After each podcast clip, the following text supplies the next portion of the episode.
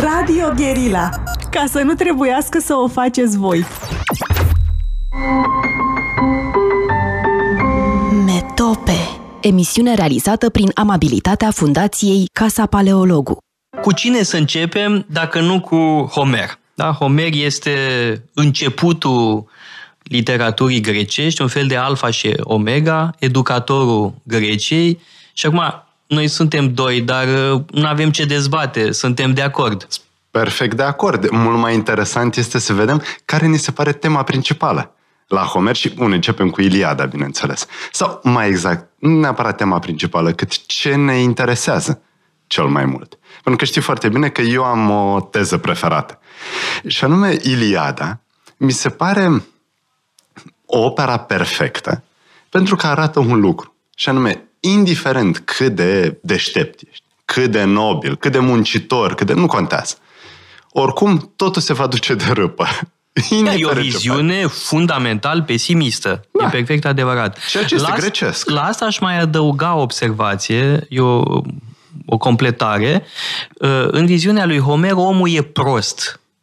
Uh, apare mereu formula la el biet nebun uh, biet prost sau asemenea cuvinte, fie că și le aruncă unul altuia luptătorii din poem, uh, fie că așa comentează uh, autorul sau autorii, cine o fi. Da? Deci, prostia omenească este o temă fundamentală, la fel ca și uh, caracterul tragic al existenței.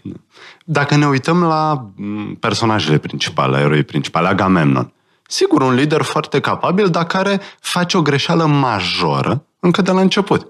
Când, face mai multe. Face mai, dar sigur mă gândesc la ce face lui Ahile. Sigur, asta este Dar greșeala toți fac prostii. Și Ulise face prostii, mintosul de Ulise.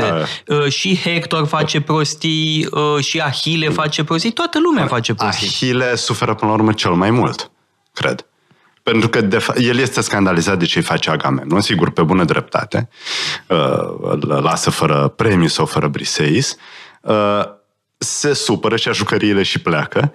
Numai că din treaba asta iese o, un necaz și mai mare. Da, că moare Patrol. cel mai bun prieten da. al lui. Mm-hmm. Și până la urmă revine în luptă. Și revine în luptă nu pentru că a recuperat de la Agamemnon niște lucruri, că bun, poate să facă treaba asta, nu contează.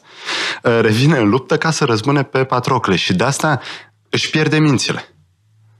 Uh, mânia care se transformă în tristețe, în, în durere, de fapt ia mințile, numai până și zeii sunt scandalizați de ce poate să facă Ahile. Da, e un uh, cântec românesc, dacă ar durea prostia, s-ar uh, urla în România, parcă așa ceva. E, în Iliada, prostia doare. Uh, și nu e prostia unuia în mod special. Chiar cel mai, cei mai inteligenți dintre oameni sunt afectați de uh, acest neajuns. Bun, avem proștii proști, cum sunt Tersites la începutul Iliadei sau uh, Pandaros în tabăra uh, troiană. Ăștia sunt niște imbecili. Da, deși, uite, la Tersite, cred că trebuie să nuanțăm un pic, pentru că, sigur, spune prostii, dar are curajul de a vorbi în fața celor mai puternici, în fața nobililor. Păi asta nu e o prostie? Homer, cred că are un pic de simpatie pentru acest Terside, care sigur este urât pentru că e din uh, uh, din Bun. popor. Uh, văd că ei uh, uh, îmbrățișezi cauza populară foarte frumos din partea ta, uh, însă totuși în uh, mă rog, arhitectura de ansamblu a uh, Iliadei, Tersites și Pandaros sunt nătărăii prin excelență. Dar ce vreau să spun este că și cei grozavi fac prostii cât ei de mari. Uh, deci avem aceste două teme, într-adevăr. Uh, caracterul tragic al existenței umane, uh, care se completează de-al minteri în Odiseea cu o viziune pesimistă asupra lumii de dincolo. Pentru că există o formă de viață în mă rog, în lumea cealaltă uh, după moarte, dar este o viață diminuată, cenușie, plicticoasă, nasoală. Mai bine să fii ultimul om aici exact. pe pământ decât cum spune, Ahile în lumea cum de spune însuși Ahile. Um, o altă temă, așadar, este prostia omenească, dar mai e o altă mare temă, forța. Da? Este totuși poemul forței, prin excelență. Da? Se înfruntă mari luptători. Da? Și Ahile este cel mai puternic dintre toți, da? fără îndoială. Da, e, de fapt, tot poemul este marcat de absența lui Ahile. Absența lui Ahile este cea care și pune când totul în vine în luptă, în, da. este ca Einsatzgruppen SS în Ucraina, cam așa este, face prăpăd. Omoară da. tot ce mișcă. Exact, pentru că nu mai ține cont de legile războiului. Uh, nu, mai, nu mai lasă nimic să miște. Bineînțeles, Ahile este foarte criticabil. Sigur, este uh, cel mai mare erou, cel mai important, dar în același timp e, e înfricoșător ce poate să facă. Uh, ce face lui Hector, a sfârșit după ce-l omoară cum se așarnează împotriva cadavrului lui Hector. De alminte, e foarte interesant că personajul cel mai simpatic din Iliada e Hector. A, și aici este avem perso- o altă, un alt punct de diferență, pentru că mie îmi place Priam. Ah, da, Foarte evident mult. că da, nu. De altfel, ce spui tu, uh, cumva confirmă ce spun eu, că cei mai simpatici sunt troieni. Sunt troieni. Da. Priam, uh, care este un fel de Zaharia Trahanache, cum se cade o cloșcă cu pui. Da? Este protector, e îngăduitor, este cum se cade, este uman, e umanitatea însăși. Da? Priam, într-adevăr, este bătrânul nobil și este singurul care îl face uh, pe Ahile uh, să-și schimbe felul de a fi. E poate cea mai mare realizare din Cea mai mare Iliada. realizare. De fapt, uh, cea mai mare victorie da. uh, din Iliada e o victorie morală și este victoria lui Priam care tocmai se umilește în fața uh, lui Ahile. Și, Dar uh, tel per, tel fis, pentru da. că și Hector este adorabil. Uh, pe el îl vedem cu familia lui, cu uh, Andromaca, cu puișorul cel mic care se sperie când îl vede cu coiful și el se amuză văzându-l pe Astianax uh, speriat. Uh, astea uh, sunt personajele cele mai simpatice. Deci aș spune că în tabăra uh, aheană foarte simpatic este Ajax. Uh, un om de onoare Uh, prin excelență uh, și uh, unul dintre momentele cele mai frumoase din Iliada este duelul dintre Hector și Ajax. Este un duel între gentlemen și se termină într-un mod foarte frumos. Este momentul Uh, cum spuneam, cel mai frumos din uh, poem, în timp ce uh, intervenția lui Ahile înseamnă un masacru. Da. Da? Și avem contrastul între duelul uh, dintre gentlemani, pe de o parte, și apoi masacrul lui Ahile. Da. Uh, mai țin minte filmul cu Brad Pitt? E groaznic. E groaznic, dar are un moment, are două momente bune. Hector cred că este simpatic acolo. Și Priam, care se jucat de Peter O'Toole, magistral, evident. Uh, ceea ce confirmă teza noastră despre ideea de a... Sigur, un film îngrozitor, dar au păstrat esențialul. Au păstrat uh, aceste două persoane, care sunt umane, bineînțeles, pentru că ei își apără țara. Și apără sărăcia și nevoile și neamul. Pe când aheenii uh, vin peste ei, vor să cucerească. Da, Agamemnon un e contrast un... sezisant e tocmai între Agamemnon și Priam. Da. Pe cât e Priam de simpatic, de îngăduitor, de cum se cade, pe atâta este Agamemnon de înverșunat uh, și de acaparator. Nu e simpatic, însă Agamemnon e totuși un mare lider, pentru că se concentrează pe scopul comun. Uh, e, o, e o mare forță. Uh, însă Uh, revenind la uh, Priam, mai e un moment extraordinar uh, în Cântul 3, Uh, când uh, e pe zidurile cetății și Elena uh, îi se alătură și ea se tânguie. Uite, din cauza mea sunt o nenorocită, din cauza mea se omoară oamenii ăștia între ei, acești bărbați superbi, tineri, puternici, grozavi, frumoși, sunt o nenorocită, o cățea. O... Și el îi spune, nu mai plânge fata moșului, nu e vina ta, zeii sunt de vină. Mm. Apropo de zei, uh, țin minte o carte a lui Walter Roto, Zei greci. Despre zei, da. Și spune un lucru interesant, că în gândirea greacă, aceste uh, poeme epice ar putea să aibă loc și fără zei. Acțiunea de acolo este explicabilă și fără intervenția zeilor. Spre deosebire de ce se întâmplă în uh, Vechiul Testament, în Biblia iudaică, unde, bineînțeles, fără intervenția lui Iahve, anumite lucruri sunt pur și simplu de neconceput. Sunt miracole care nu s-ar putea petrece altfel. Dar e interesant că zeii la greci, sigur, încurajează, sigur, au un rol foarte important, dar uh, conflictul dintre Agamenon și Priam poate fi explicat și ca un război de cucerire, mm, fără să ai neapărat rolul zeilor care se implică de o parte da, și de alta. Eu tocmai că Sigur, nu ar fi cred mai lucrul sărac. ăsta. Eu cred că Uh, Homer e teolog. Uh, și Iliada ne oferă o reflexie uh, despre relația dintre divin și uman.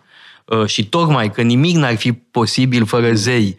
Uh, întotdeauna uh, un erou victorios uh, beneficiază de protecție divină.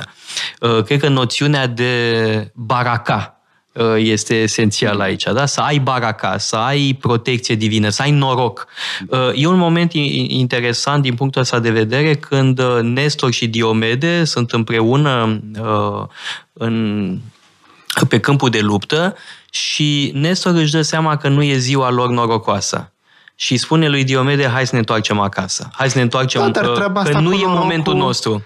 Poate fi explicată și fără existența zeilor. Sigur, poți să ai totul noroc poate sau fi ghinion. explicat rațional, așa și despicarea Mării Roșii poate E, fi acolo e mai explicată greu. științific.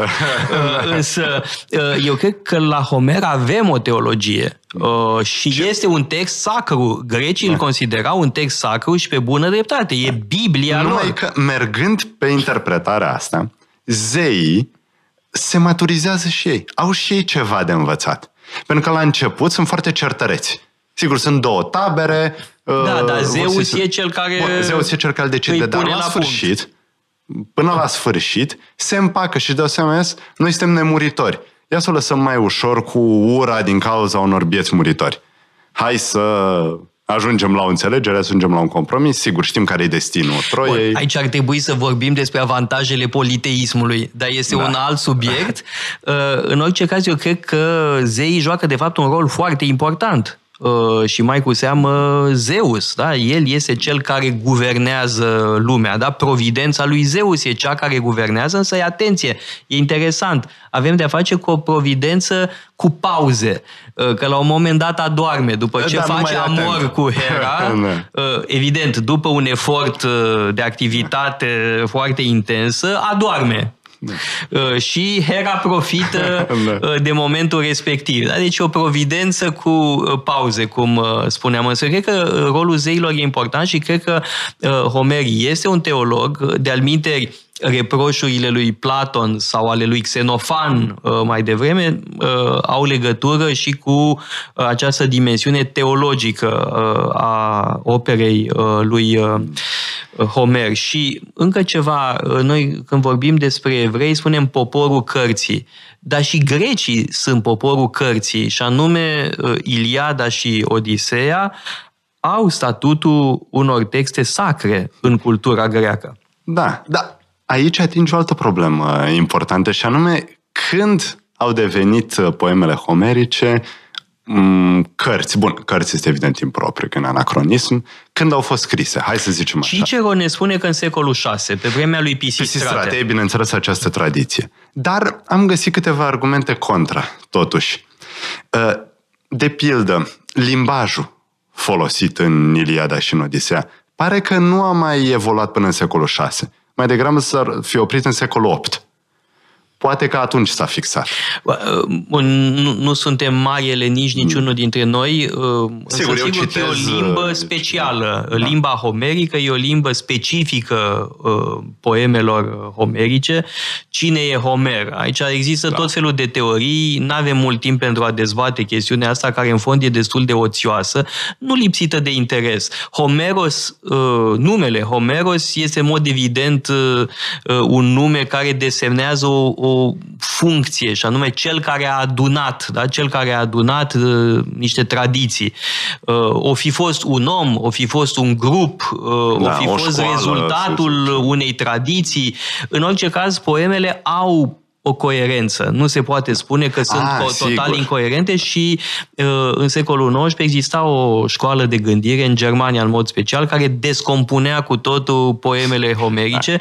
Uh, Mi se pare că duce într-o înfundătură. De fapt, ele au o splendidă coerență, coerență, așa cum da. sunt. Uh, Cu siguranță, la un moment dat a fost, a existat un comitet, a existat o persoană care a decis, dar Ultimul Asta, lucru pe Homer e temă. un comitet. Da, dar ultimul lucru, uh, Atena nu joacă un rol foarte important în uh, Iliada sau în Odisea. În Odiseea, ba da. În Iliada nu, în Odisea da, ok, în dar Iliada mai Iliada puțin, nu. dar Și în Odiseea poate e că personaj Pisistrate, principal. Uh, bun, mă- nu, mă refer la Atena oraș. O- În care Orașul e apare, menționat sigur. în Iliada Da. pentru că Ajax este din zonă. Dar poate că Pisistrate și atenienii lui au vrut să facă și ei parte din această poveste. Și atunci au zis, bun, ok, nu apărem noi foarte mult în Iliada și nici, bun, în Odisea apare zeița. Măcar să fim noi cei care au codificat, care au uh, stabilit textul. Nu? E, e o posibilă interpretare. Și oricum, uh, competițiile de recitat din uh, Homer erau o adevărată instituție. uh, Și în Atena și nu numai în Atena. Acestea fiind zise, cred că putem încheia și ne revedem cu Odiseea.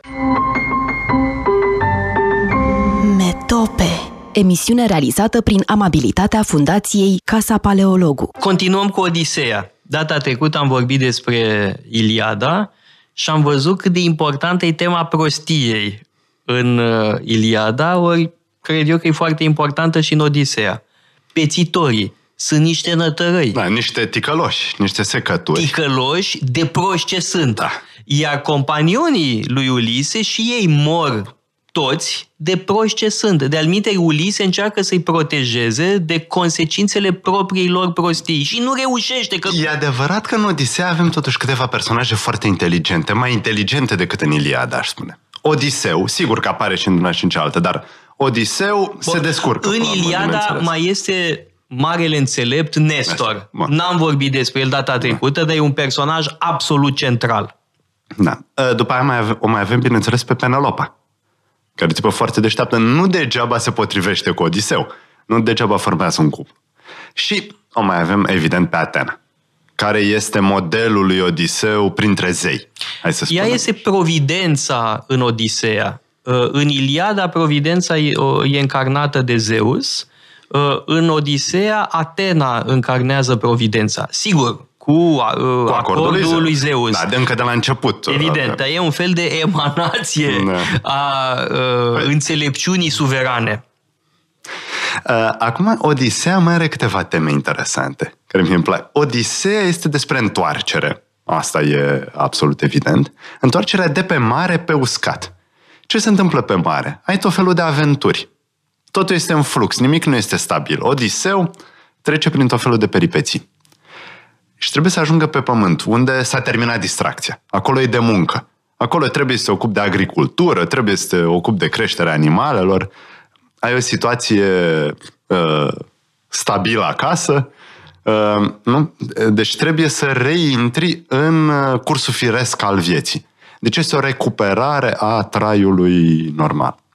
Și mai e ceva, e o întoarcere de la, hmm, uite, în cazul lui Odiseu, de la a fi însoțit de foarte mulți oameni, partenerii de luptă, la a fi singur.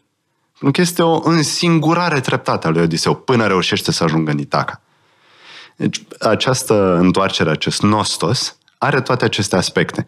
Și de asta pentru mulți Odiseea este mai interesantă decât Iliada.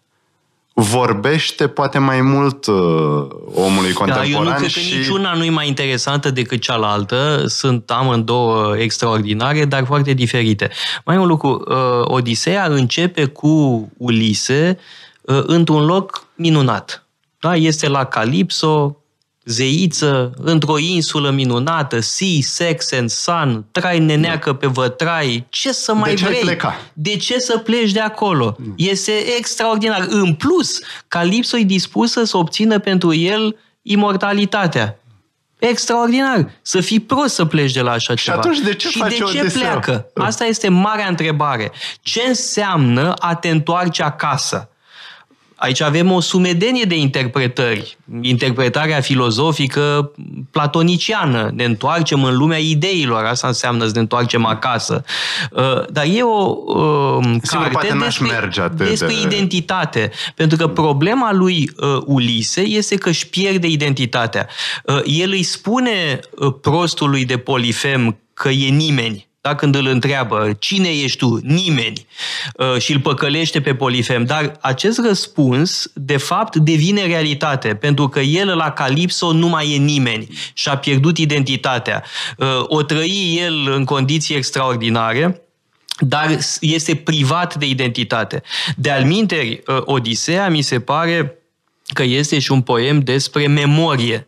Uh, prin ce combatem pierderea identității? Prin memorie. Uh, el e nostalgic, vrea să se întoarcă acasă, vrea să-și recupereze identitatea uh, și mai e un episod extraordinar, unul dintre cele mai faimoase din poem, și anume momentul în care Ulise Uh, trece pe lângă uh, țărmul sirenelor uh, și ascultă muzica lor, însă de ce sunt periculoase sirenele? Pentru că ele te fac să uiți cine ești, de unde vii, unde trebuie să te întorci. E vorba despre memorie. Și mai sunt câteva momente de genul ăsta care au o mare încărcătură filozofică. Uh, mai e ceva important la Odisea, cred, și anume rolul personajelor feminine. În Iliada, sigur, există femei interesante, Hecuba, Andromaca, dar și nu Elena. joacă un, și Elena, sigur, dar nu joacă un rol central, cred, așa cum joacă în Odisea. Pentru că avem, în primul rând, zeița Atena, care, cum spuneai, Providența, se ocupă de repatrierea lui Odiseu. Calipso. O avem pe Calipso, pe Circe. Zeița îndrăgostită, mm. Circe la fel, da. Pe Nausicaa, care este o fată adorabilă. adorabilă. Dar, în primul rând, o avem pe Penelopa. Și de ce vrea Odiseu să se întoarcă la Penelopa? Care ar putea să rămână cu o zeiță. Sau ar putea să se îndrăgostească și să rămână cu Nausicaa, o tânără. Pentru că a, este de aceeași minte cu Penelopa. Este homofrosiune. Asta e foarte important. E secretul unei căsnicii reușite. Să gândești la fel. Deci acest om atât de inteligent, care este poliutropos, poliumetis, cum îi tot spune Homer, care se descurcă peste tot, vrea să aibă o parteneră de viață care să fie exact ca el. Și vedem asta în, în momentul în care Odiseu se întoarce. Cu el. Da. Se întoarce și Penelopa uh, nu crede la început, îl testează, îl încearcă. E celebru episod cu secretul patului. Da, pentru că nici Penelopa nu e naivă, în fond. Cum poți să te aperi, fiind femeie, ne avem foarte multă forță, cum poți să te aperi de o gașcă de proști și de ticăloși uh, pețitorii? Fiind extraordinar de inteligent și îmbobinându-i pe pețitori. Deci Penelopa este un, un model. A evocat recunoașterea celor doi, uh, Ulise și Penelopa, pentru că amândoi se testează da? Sunt foarte circumspecți unul cu altul. Ulise e circumspect pentru că știe ce a pățit Agamemnon. Da. De altfel, când se întâlnește cu Agamemnon în lumea de dincolo, Agamemnon îi spune ai grijă de nevastă ta, că cu astea nu știi niciodată da. când îți fac felul. Da? Și e circumspect. Uh, o testează, așa cum și el uh, este testat de uh, Penelopa. Însă, cel care îl recunoaște pe Ulise imediat este câinele. Mi se pare extraordinar. Uh, câinele este un personaj formidabil în uh, Odiseea și de-al minte vedem că um, persoanele mai modeste au o capacitate mai mare de a recunoaște uh, pe celălalt, de a-l recunoaște pe Ulise. Câinele, apoi porcarul, da, acel grup de susținători ai lui Ulise, da, este și o carte despre followership. Așa cum Iliada este o biblie a leadership-ului, pentru că avem o galerie fabuloasă de lideri, unul și unul. Da. Unul și unul, lideri nemaipomeniți. Ei bine, în Odiseea avem și o reflexie asupra followership-ului, asupra celor care uh, îl urmează pe un lider. Avem întâi eșecul primei echipe care dispare din prostie, așa cum o să vedem în curând, și cealaltă echipă care se constituie în jurul lui uh, Ulise atunci când ajunge în Itaca. Uh, ceea ce mă fascinează este contextul social aici, pentru că ai vorbit despre întoarcerea în Itaca. Și uh, la prima lectură am putea zice, mă, păi Odiseu este rege, Basileus. Deci ar trebui să aibă o curte regală. Poate cum ne imaginăm din epoca de bronz a micenilor. Dar nu, nici vorbă un rege trebuie să ocupe de agricultură, trebuie să ocupe de... Bun, poate nu neapărat să facă el, trebuie să supervizeze. Ba, depinde de rege, pentru că atunci când Telemac ajunge la curtea lui Menelaos, acolo e totuși altceva. E da. alt nivel. Bun, sigur Menelao și Agamemnon, sigur, dar nu sunt regii din vechime, regii din epoca de bronz. Asta ne spune ceva despre publicul pe care îl aveau da, Iliada. de e bine să mergem și la Micene sau la Pylos uh, sau în da. alte locuri unde au fost cetăți miceniene pentru a ne da seama de contrastul dintre monarhiile miceniene și monarhiile din Iliada și Odiseea. Uh, Homer descrie alte realități. Uh, e o carte extraordinară pe tema asta lui Moses Finlay despre lumea Uh, lui Homer. Și dacă toți suntem la recomandări uh, bibliografice, aș vrea să menționez faptul că traducerea uh, Odiseei de Lovinescu este magistrală, e cea pe Ți-ți care o recomand. Foarte. O traducere în proză. Sigur, Murnu și Slușanski sunt niște monumente de limbă română, dar sunt greu de citit.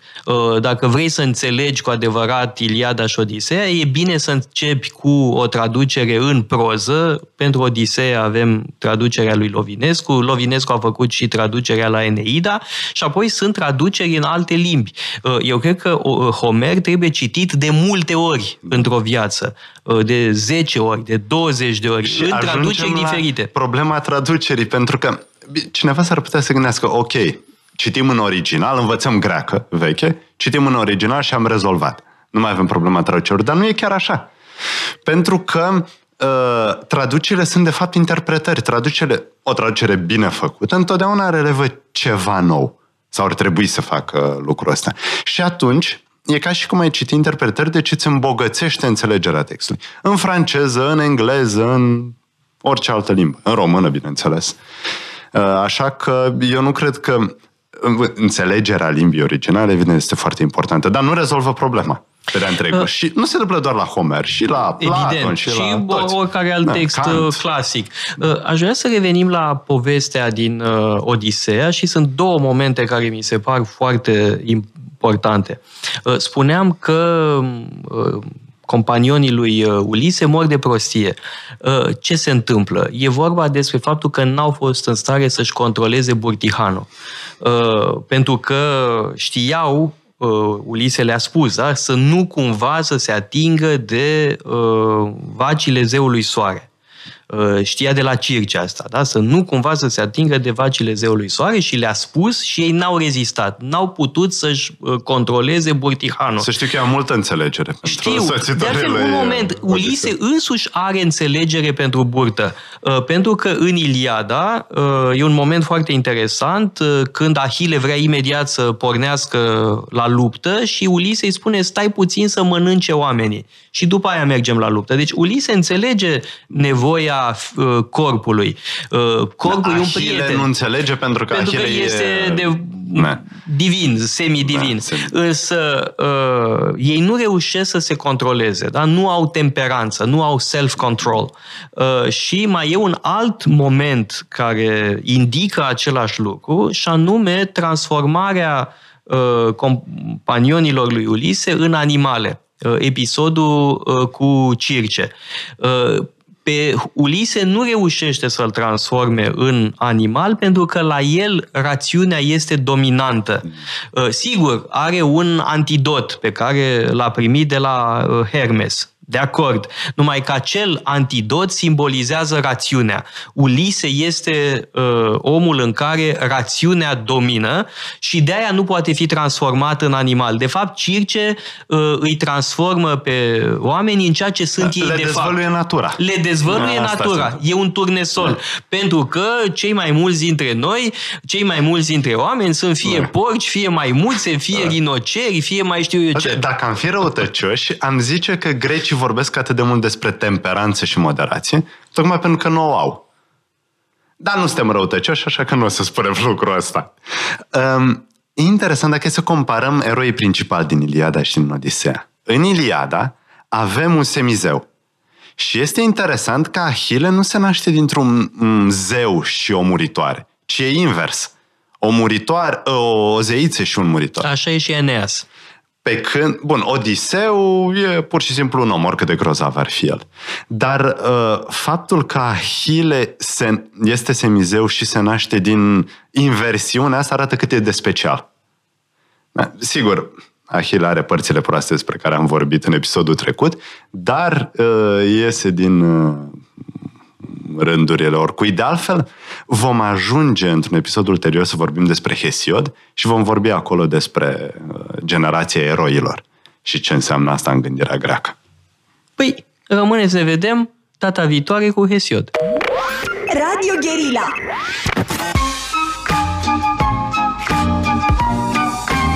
Metope, emisiune realizată prin amabilitatea Fundației Casa Paleologu. Continuăm cu Hesiod, așa cum am promis, și uh, există o legendă a competiției dintre Hesiod și Homer. Și spre surprinderea noastră, Hesiod e câștigător. Uh, cred că e o bună in, uh, introducere Întrebare în tema noastră. de ce? De ce Hesiod? În legendă, ideea este că Hesiod uh, celebrează pacea, în timp ce Homer celebrează războiul. Și că de aceea Hesiod e mai util pentru societate. Să ne gândim la ce vrea Homer să descrie. Bun, în greacă, cleia andron, adică faptele de vitejie, faptele de glorie ale oamenilor. Desigur, sunt foarte importante, sunt foarte interesante, cu toții îi admirăm pe eroii homerici, dar noi, oameni obișnuiți, trebuie să trăim în societate, trebuie să ne ocupăm de traiul de zi cu zi. Și aici Hesiod, într-adevăr, este un ghid pentru un om cum se cade. Da, e ghidul omului cum se cade. Cred că, Că asta trebuie spus. bun, Trebuie zis că avem două m, opere atribuite lui uh, Hesiod, care ne-au parvenit. Uh, Teogonia, care e despre mituri, despre zei, și Munci și zile. Ei, Și- mai degrabă Munci și zile. Și mai e un fragment, uh, scutul. Da, dar nu o discutabil să-l dacă uh, discutăm. e, Dar, într-adevăr, munci și zile este uh, catehismul uh, omului cum se cade. Muncitor, pios, uh, drept, uh, reprezintă exact valorile pe care e important să le m, transmiți uh, în societate. Da? Uh, Ideea că m, uh, banul nemuncit este o pacoste, câștigul fără muncă este uh, corupător, uh, că doar dreptatea este bună pe termen lung, că nedreptatea este pedepsită. Că scandalul în Agora o să te aducă la sapă de lemn. Da. Cum face fratele lui Hesiod, că de fapt Munci și zile este un poem adresat fratelui, Perses, fratelui lui Hesiod. pe care îl cam ceartă. Da, care se cam ține de prostii. Și Hesiod îi spune că, în primul rând, un om cu scaun la cap trebuie să muncească, trebuie să fie un bun uh, fermier, chiar dacă are un pământ uh, ceva mai sărac. Hesiod nu îmi dă impresia că a fost o, o persoană foarte bogată, dar nu poți să ajungi nicăieri în viață pe termen lung decât dacă îți vezi de muncă. Dacă îți vezi de m, turme de oi, parcă are oi sau capre, nu mai știu, pe care le uh, uh, îngrijește e pe muntele Helicon. Și acolo, bineînțeles, primește inspirația muselor. Ceea ce este foarte interesant la Hesiod, spre deosebire de Homer, este că Hesiod apare în poemele sale. La Homer nu. Homer pur și simplu descrie niște evenimente. Ce se întâmplă la Troia, războiul, după aceea ce se întâmplă cu Odiseu. În schimb, Hesiod este prezent. Avem apariția individualității, dacă vrei. Și eu cred că asta se întâmplă tocmai pentru că Hesiod este produsul unui mediu multicultural. Da, hai să vorbim despre ceva la modă. Ce e mediul ăsta multicultural? Îi avem, bineînțeles, pe greci. În Boetia, în Euboia, probabil acolo unde legenda spune că Hesiod ar fi câștigat un concurs. Uh, Dar acolo probabil avem și călători din Orientul apropiat. Uh, Ei sunt probabil cei care au adus alfabetul, așa numitul alfabet fenician, care stă la baza alfabetului grecesc. Uh, Tot, de la, tot din Orientul apropiat avem câteva mituri care clar se regăsesc la Hesiod. Sunt modificate, sunt transformate. Avem, uh, de pildă, de la hitiți, o populație indo-europeană. Uh, E o poveste, de exemplu, despre lupta dintre Teshub, un zeu al furtunii, Zeus, și Ulicumi, un uh, uh, titan, un fel de tifon. Da, probabil ei sunt predecesorii uh, uh, personajelor grecești. Așa cum, cu siguranță, avem elemente în teogonia care sunt preluate de la babilonieni, din Enuma Elish, de exemplu, sau oricum, nu știu dacă din Enuma Elish, dar oricum din literatura uh, din Orient apropiat. Și Hesiod, eu cred că simte nevoia să se individualizeze, tocmai pentru că este rezultatul acestor influențe. Și atunci trebuie să-și creeze personalitatea. Homer nu simte presiunea asta. Nu cred că e atât de, atât de important, nu cred că e atât de pregnant acest element. Posibil, nu știu, așa o fi cum zici tu. Uh, într-adevăr, Hesiod spune eu la un moment dat. Uh, Homer nu o face niciodată.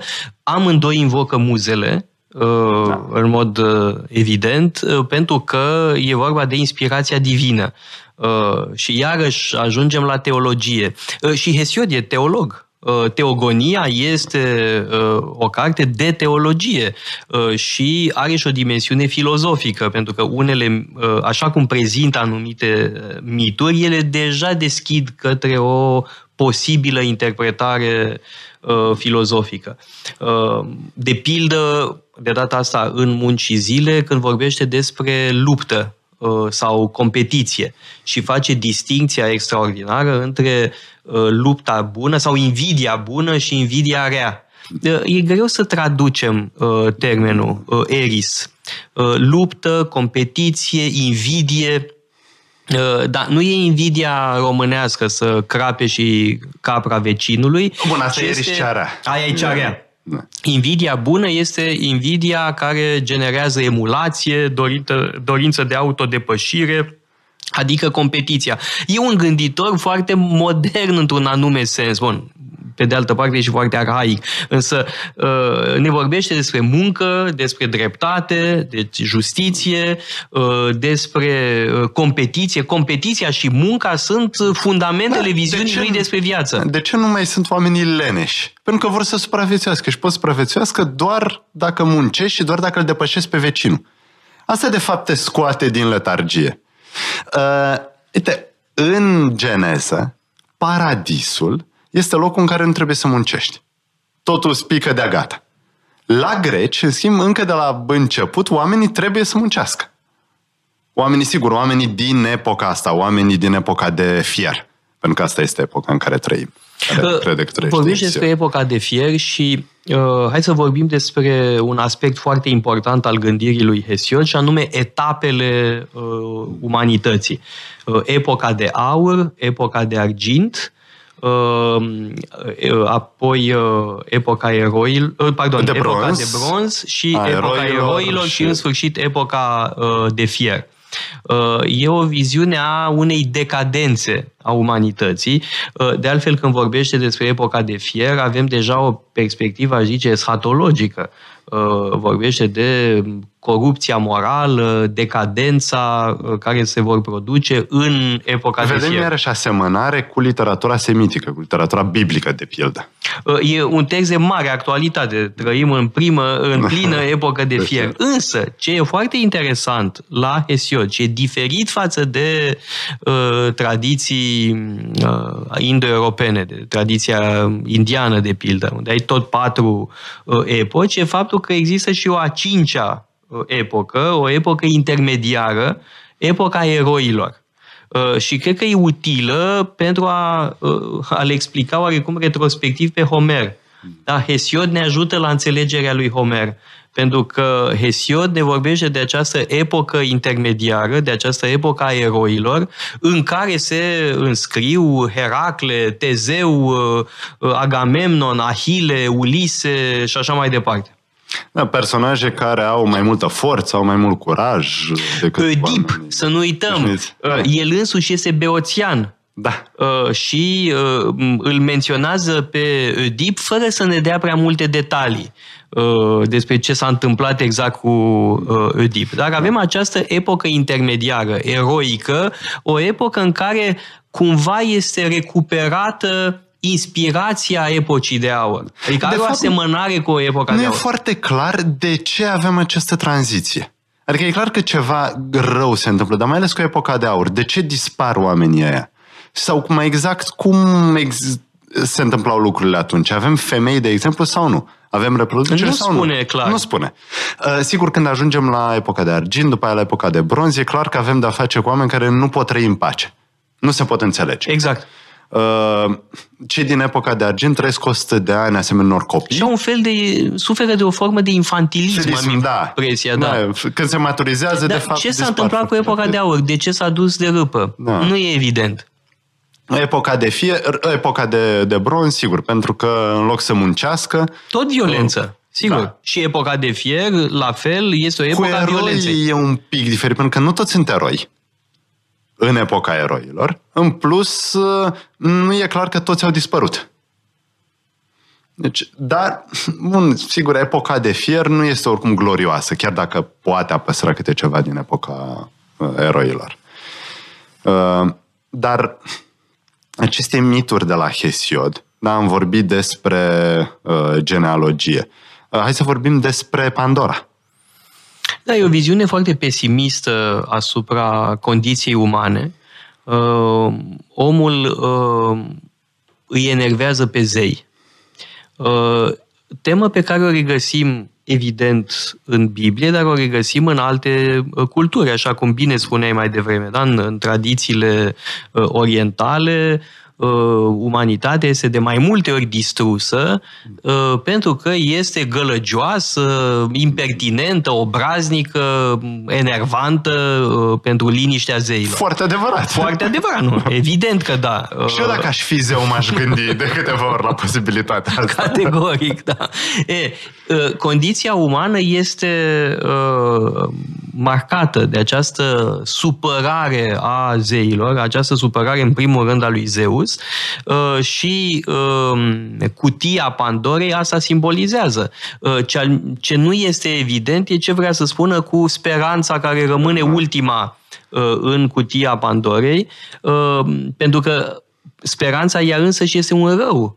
Uh, sau De poate fapt, că este așteptarea remediu. a ceea ce va veni. Nu știm mm, exact. Poate să fie o interpretare optimistă. Asta e sau un nu. aspect. Celălalt aspect este că femeia a fost uh, creată ca mijloc de distrugere, Da. uh, ca un fel de uh, flagel, uh, un flagel permanent. Și interesant numele, nu Pandora, este uh, cineva care promite că va da totul, dar de fapt mm, dă toate belele, rămânem doar cu Nu speranța știu, care îl este putem ambivalent. cumva uh, apăra de acuzația de misoginie pe Hesiod? Uh, Nu știu, dar nu mi se pare foarte important. Trebuie scos din uh, programa școlară, mă întreb. Și ce dacă?